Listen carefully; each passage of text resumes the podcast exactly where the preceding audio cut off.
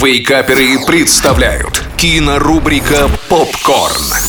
Привет, любимые, это рубрика «Попкорн». Меня зовут Денис Косяков, и я хочу поговорить с вами о фильмах, которые посмотрел буквально на днях.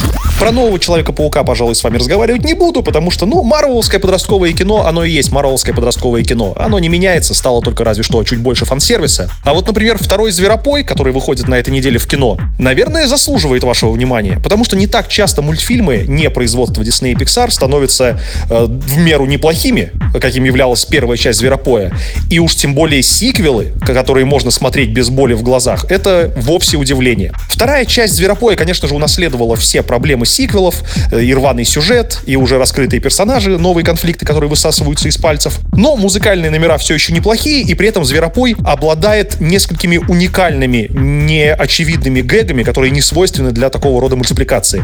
В целом, это довольно среднее, но посоветовать сходить с детьми я вам очень даже могу. Еще я посмотрел на Netflix «Убийство на яхте». Этот фильм относительно не новый, он лежит там довольно давно, но в море контента не всегда успеваешь схватить жемчужины. И я уж никак не мог предположить, что на Netflix выйдет хорошая комедия с Адамом Сэндлером. Я каюсь, ошибался. Это замечательная пародия на классические детективы с Дженнифер Энистон, с Адамом Сэндлером и другими более чем звездными актерами. Настоятельно рекомендую посмотреть.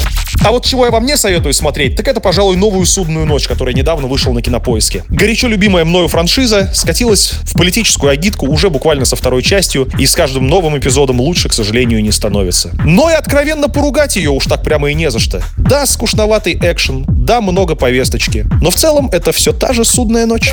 Спасибо большое за внимание, любимые. С вами был Денис Косяков, рубрика «Попкорн». Пока-пока. Кинорубрика «Попкорн». Каждый четверг в Вейкаперах на рекорде.